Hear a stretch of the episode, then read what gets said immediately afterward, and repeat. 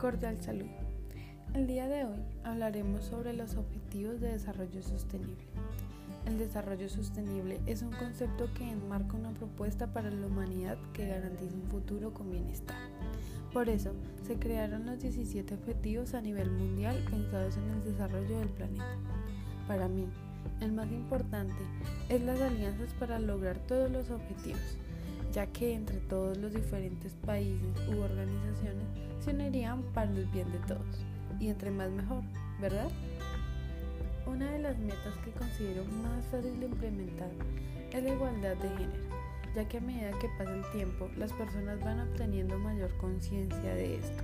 Además, no se necesitan demasiados recursos para crear distintas campañas.